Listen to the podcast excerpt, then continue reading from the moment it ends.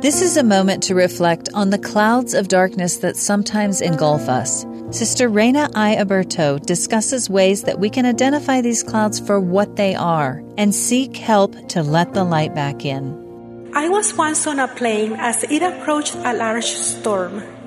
Looking out the window, I could see a dense blanket of clouds below us. The rays of the setting sun reflected off the clouds, causing them to shine with intense brightness. Soon, the plane descended through the heavy clouds, and we were suddenly enveloped in a thick darkness that completely blinded us to the intense light we had witnessed just moments earlier. Black clouds may also form in our lives, which can blind us to God's light and even cause us to question if that light exists for us anymore. Some of those clouds are of depression, anxiety, and other forms of mental and emotional affliction. They can distort the way we perceive ourselves, others, and even God. They affect women and men of all ages in all corners of the world.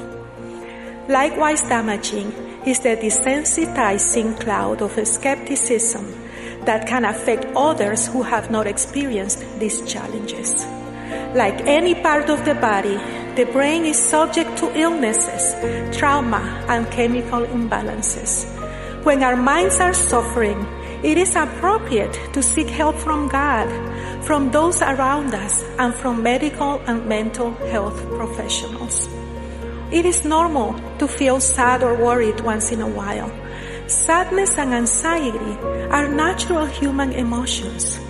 However, if we are constantly sad and if our pain blocks our ability to feel the love of our Heavenly Father and His Son and the influence of the Holy Ghost, then we may be suffering from depression, anxiety, or another emotional condition.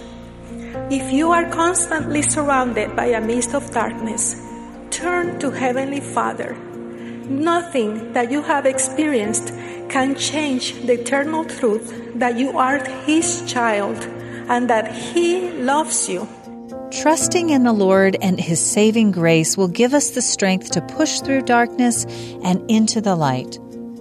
That was an excerpt from Sister Reyna I. Aburto's talk, Through Cloud and Sunshine, Lord, Abide with Me.